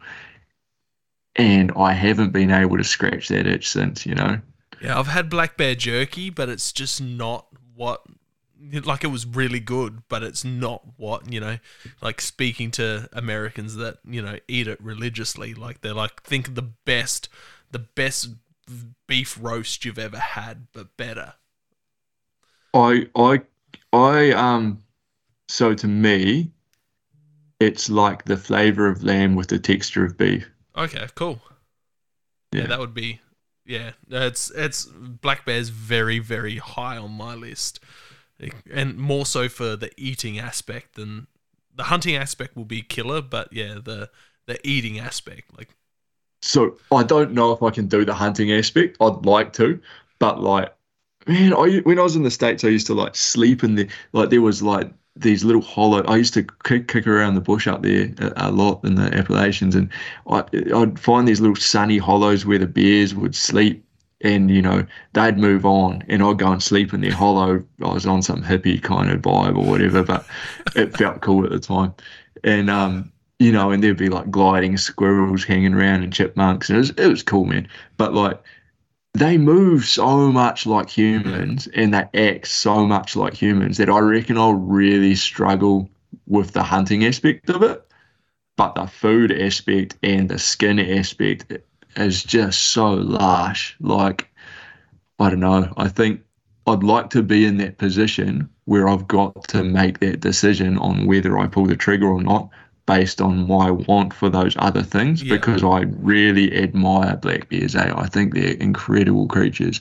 So I want to kind of put myself in that position too and just go, where do I sit on a hunter? Do I feel like taking this is more important than this this cool creature's life kind of thing? So because yeah. I don't feel that way about deer like red deer, like I don't have that same. They're not as human. You know yeah. what I mean? Apparently, seeing him scun and hanging hanging up is a pretty confronting sight because their muscle structure and their bone structure is very, very similar. So seeing them there scun there hanging, it's got a very human esque look to them. For sure, yeah. And we used to have them come down out of the scrub and like go through our pig pen and like eat the pig scraps and then come down and like itch their ass on our house and it'd make the whole house move and you'd chase them off and you'd have a conversation with them and they'd almost have a conversation back like they're very um, interactive creatures too. You know, so it, it, they definitely have a have a presence. So I mentioned his name on here quite a bit, but do you know who Clay Newcomb is? Yeah, I yeah, do. Yeah, I so do. He had a pod before he was at Meat He had a podcast called um, Bear, Hunt, Bear Hunting Magazine podcast. Yeah. Um, So before Bear Grease, um, but yeah, it was just got me very, very like just the way he talks about black bears and hunting them and then the eating side of them and you know how the oil can be used to predict the weather and all of that stuff. And how they use it with not just cooking meat but you know doing all your pastries and stuff with the with the bear grease which is just yeah cool to hear. Hundred percent, and I think you know, I don't know. For me, there's a fascination to fascination is the wrong word, but I think there's something really interesting with these animals that um, are highly regarded uh, by indigenous peoples. Um, you know, there's a whole other element of hunting there as well. Um, and to me, it's like, okay, uh, what, where does that sit within the scope of, of the indigenous peoples? Yeah. And is it my right to come in as an outsider and take something from their ecosystem. I don't know either. So we'll figure it out. But yeah, they definitely taste pretty bloody good. Nah, that's awesome. It's it's good to hear that you um, got to eat some. You're probably one of the first non-American guests that have that have has has eaten some uh, black bear. That's for sure. what about favorite thing to cook with hunted caught game food? Oh, yeah. For me, there's like nothing better personally than like I love pikopiko, our um our fresh fern shoots. Okay, yeah. I think that they're delicious. Um, so I like to fry some of them up. I might use kawa fruit, which is um a it's a Kawakawa is it has a, a melon-like um, fruit to it. It tastes like melon with a peppery aftertaste. So I like to mix the fat up from the animals that we kill and, and, and use kawakawa fruit to make a, a meat sauce. Um, and then I might sweeten it using uh, tuatara or rimu fruit um, in that space as well. And so that can go really nicely. To me, it's less about the meat, but um, I might be doing back steaks or um, I might use that meat sauce in the middle of a pork back steak and then wrap it, um, you know, and, and, and I like to cook over fire, cast iron in the bush with um, our pikopiko, our native vegetables, uh, and those really sweet, delicious, uh, diverse flavors of the fruit that we have in the bush here. That's to me, that's cooking. Eh? Um, my good. wife struggles to get me in the kitchen here at home, but um, in the bush, I come into my own. Yeah. yeah, no, that's awesome. It definitely makes me want to, you know, understand the um, environment over here a bit more and work out what what's edible and um, what I can use to flavor and spice the game that I shoot. It's good fun, eh? That's that's what I froth on, eh? That's why I'm a hunter. That's that's what I love is putting all elements of our ecosystem together if our ecosystem can provide it and then trapping and doing the and hunting to do the work to allow our ecosystems to be able to sustain us, eh? Because I think oftentimes as hunters, we're at the taking end of the ecosystem. My challenge to myself and to other hunters is that what do we need to do to give back to those ecosystems that allow us to eat from them, you know? Because life's not about hey, we, we, everything's a everything's a two way street. Uh, we can never take without giving something back, and we can never give without taking. And so, to me, that's what hunting is. A it's about um, it's about being part of our ecosystem and a functional part of our ecosystem rather than just a consumer. That's definitely a great way to look at it and something that we all really need to look at, you know. Yes, we're taking from it, um, you know, introduced species. So taking those introduced species away, away is a kind of giving back somewhat, um, you know. Well, I don't know if I agree with that. So if we so if we look at population dynamics, and I'm sorry this will go on a bloody nerdy little tangent, no, but if we look at population dynamics, typically if a species is at carrying capacity, and we take, what do you think, as a recreational hunter, maybe 10% max out of a population? If we gave it 20%, we'd be being too generous. So as hunters in a recreational space, if we take 10% out of the population, it actually creates more food availability, which creates more stimulus and better condition to be able to grow more new animals. So you're actually increasing the number of deer that that populate that that ecosystem can support, which means that we're not doing a conservation good. We're actually detracting from the conservation space as recreational hunters. Because I think oftentimes we think of ourselves as be like, oh yeah, we'll shoot a few hinds and we'll do a conservation work. You're probably taking less than 10% of the population, which is probably increasing the food availability and probably increasing the number of deer that that ecosystem is going to have in it. So I think we need to be real clear about that, that hunting for recreation is not conservation. Yeah. And to do conservation as hunters, we need to manage deer herds in a funded, rigorous methodology that is about the ecosystem. It's not about going out, yeah. out at the weekend and shooting two hinds. Yeah, it's again between the two countries, it's it's a little bit different. Um, I can't remember the exact numbers, but chatting to um, Dan, who's a regular guest on this podcast is a biologist and he's um, gone over a few studies, mainly Victoria, because Victoria has the most studies on deer.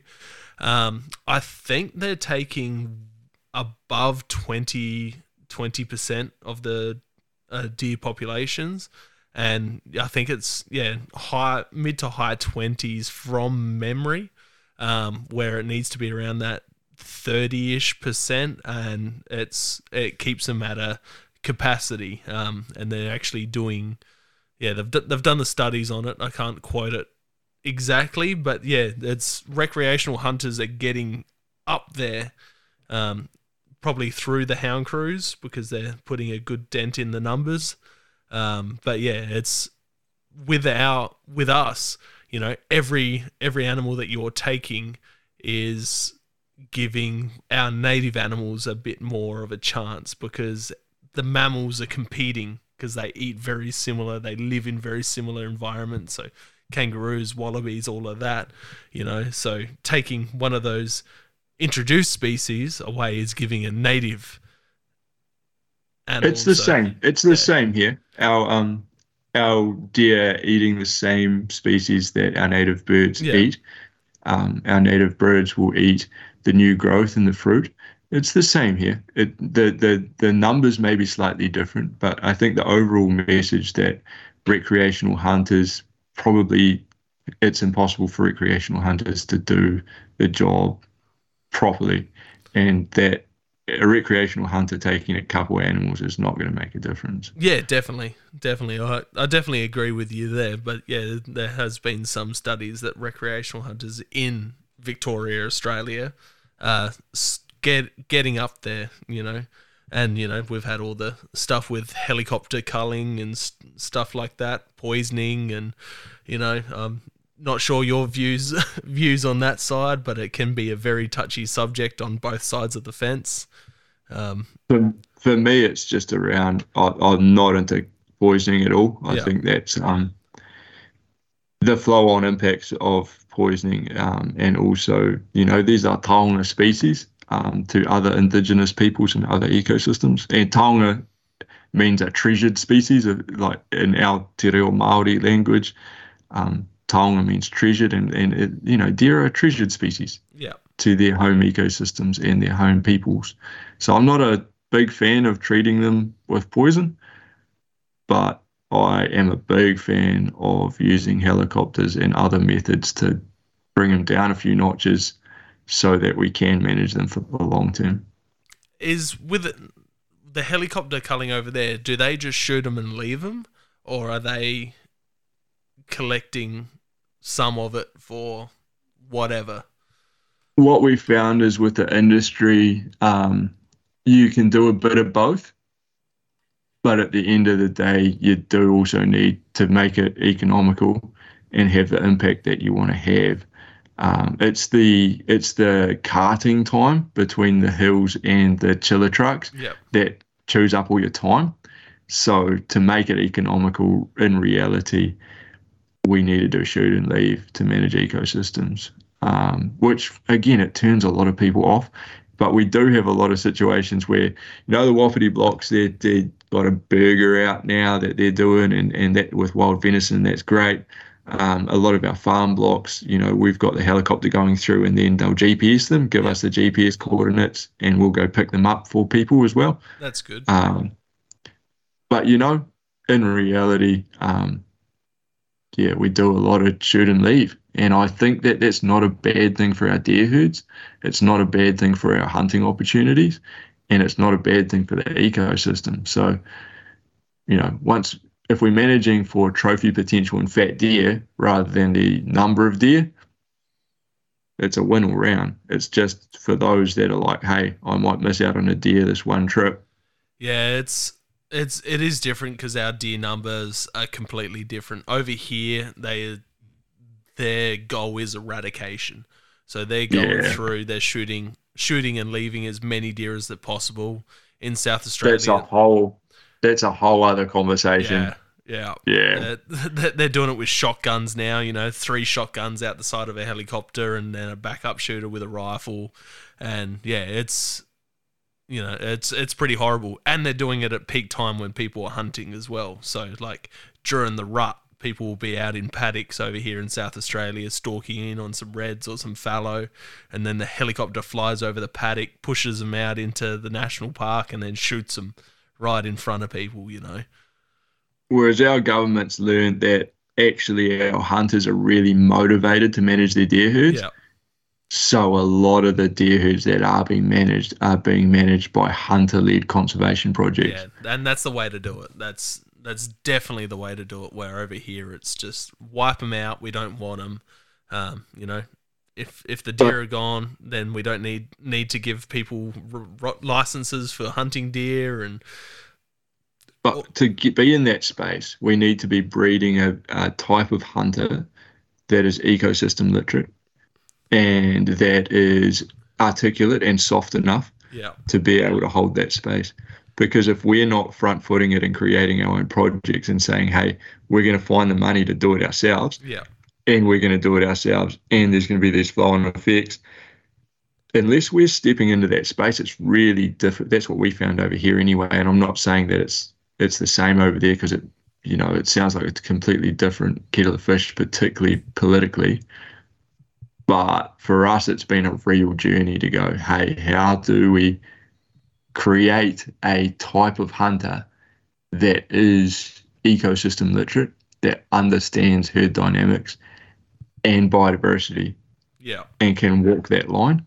you know, because it's been a real shit. We got a lot of people driving around here in Utes and just blasting stuff out the window. You know what I mean? And and drinking while they're at it, and it's like that's awesome. Good on you, fellas.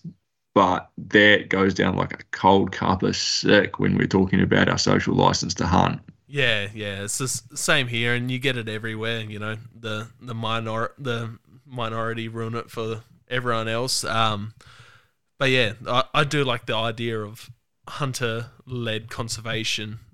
That's that's a really good idea and something that we should look at here for South Australia. But the thing here in South Australia, we don't have any public land to hunt, so mm-hmm. all everything's managed by the parks. Um, and yeah, they don't want anything to do with hunters for that reason.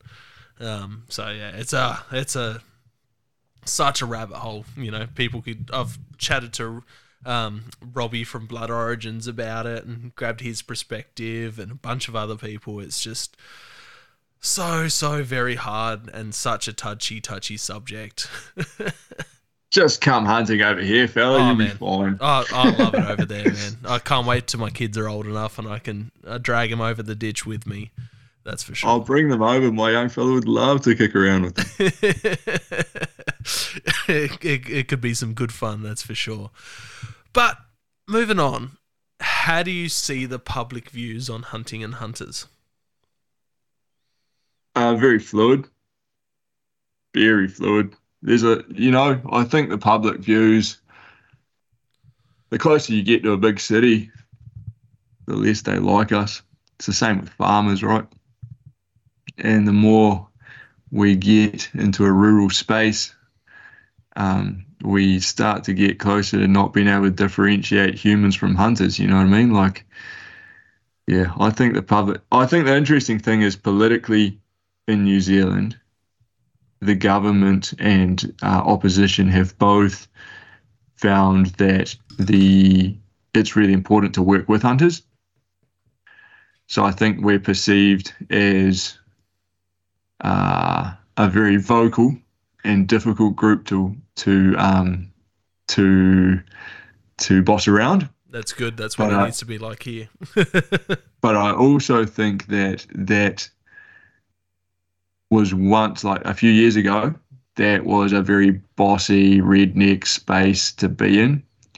And what we're seeing now and even within the game animal council is that they have started to um, appoint indigenous peoples on their board because they realise that being a, a affluent white leadership team was not going to get them very far and the same with fish and game is that they're they're having to and they're going to continue to have to uh, start to come around a orientation to hunting politically that's around food and indigenous people rather than paka uh, sorry my Maori word slipping um, our affluent white um, predominant way of treating this as a recreational activity. Because here in Aotearoa, New Zealand, that's not going to work politically for any of us yeah. and it's not going to work for our people. And so I think that's really interesting. So we're perceived as soon as we go down the the white affluent space and the trophy hunting space, we are seen as a pack of dickheads. Yeah. yeah. And I think in my experience, that's not unfounded in many cases. as soon as we we go down the um, route of food gathering and ecosystem literacy and the importance of traditional harvest, that is much uh, much more widely accepted and it is much more digestible to those that live in cities because it makes sense logically. Yeah.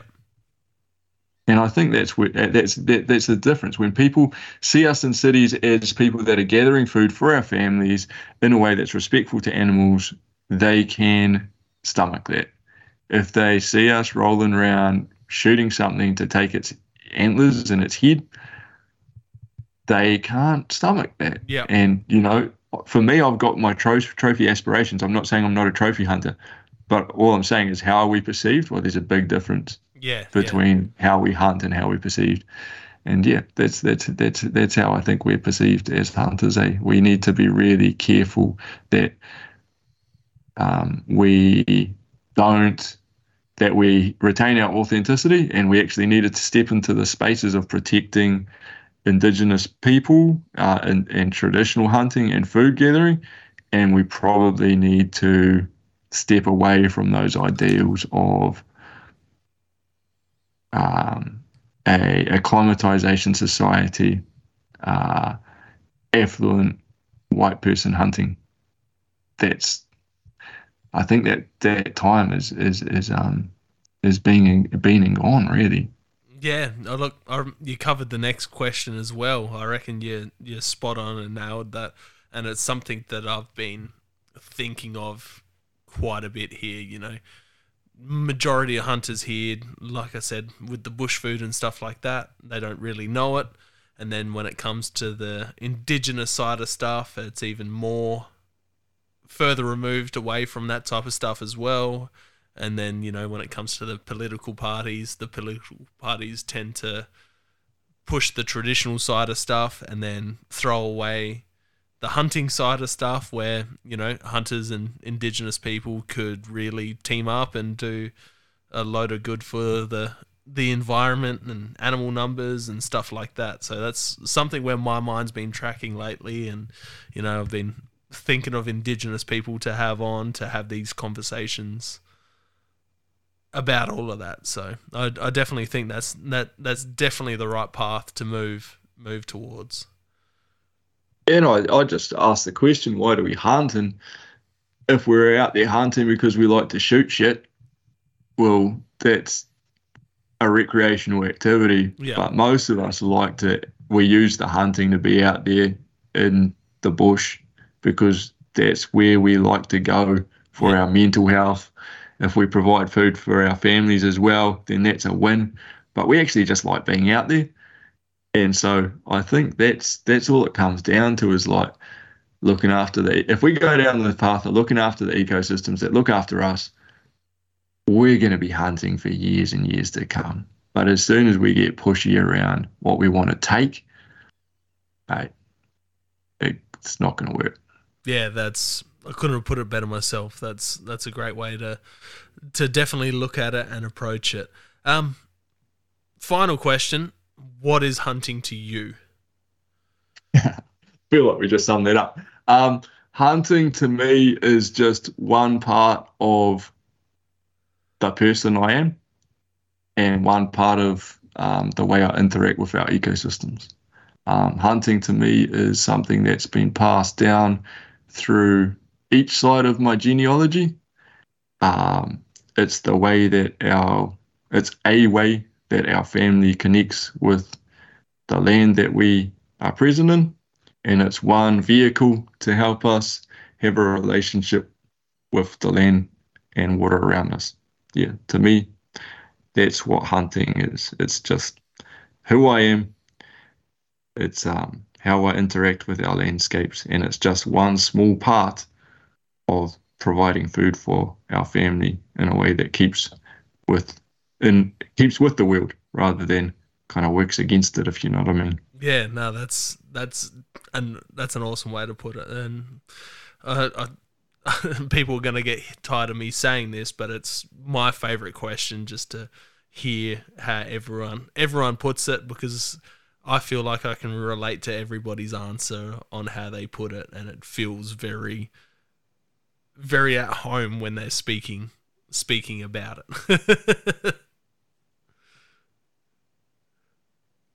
so, yeah, it's real. I love finding. I love listening to everyone else's perspectives, and um, there's there's and they're true no matter what they are. Yeah, and just cool. just seeing the smile on your face while you're talking about it and describing it, and I've seen it with plenty of other hunters when I ask them that question. They all have that same smile on their face when they're they're just putting all the words together and what it means. And you know, the words might be different, but it's all the same to to every, every hunter that I've spoken to. So that's right. That's right. Uh, that's awesome. So, for those that have enjoyed everything that they've heard today, and those that might not follow you on social media, where can they find you? Uh, in New Zealand. No, um, you can find me on the on the socials if you like. I'm on Facebook, um, Instagram, and TikTok, just as Sam the Trap Man. Um, I also uh, am involved in a, a pretty amazing hunter-led conservation project over here, the Eastern Whio Link. So Eastern, and then W H I O, Link, uh, L I N K and you can check them out on socials or check check that out just on our webpage as well. But yeah, that's that's where you can find me. Keep your eyes peeled a little bit. We're going to be dropping a little project I'm working on in written format um, next year. Awesome. But yeah, that's where we're at. And otherwise, just come to New Zealand and come hunting. Yes, yes. Well, I'll, I'll definitely get back over there. I'm not sure when, but I'll, I'll I've got a few more trips planned over there in my lifetime. Bring the kids, fella. Yeah, man. Bring the kids. Yeah, my my little tacker, he'll love it. He can't wait. You know, we sat there watching meat all the New Zealand hunt like MeatEater episodes, and I'm explaining to him everything, and he's like, "I just want to be over there with you, Dad." Good man. Good uh, man. Easy. Thank you very much for coming on, and it's been an awesome chat. I appreciate your platform, Zach, and you're doing you're having some pretty incredible conversations, fella. So I appreciate what you're doing and feel very humbled to be invited on. Thank you very much, mate. Um, I feel very humbled for you coming on. I'm here. Easy, mate. Have a good one. Thank you for joining us on another episode of Hunting Connection Podcast. We hope you've enjoyed our discussions and gained valuable insights into the world of hunting, fishing, and the outdoors. To stay connected with us and never miss out on an update, please be sure to follow us on social media, all at Hunting Connection Podcast. We appreciate your support and would love for you to share the podcast with your friends and family. Don't forget to tag us in your hunting photos on social media and let us know about your experiences. Your feedback is invaluable to us, so please take a moment to subscribe, rate, and review the podcast. Together, we continue growing and delivering more captivating episodes for all hunting enthusiasts. Stay connected, stay informed, and keep pursuing your passion for the hunt. Until next time, happy hunting.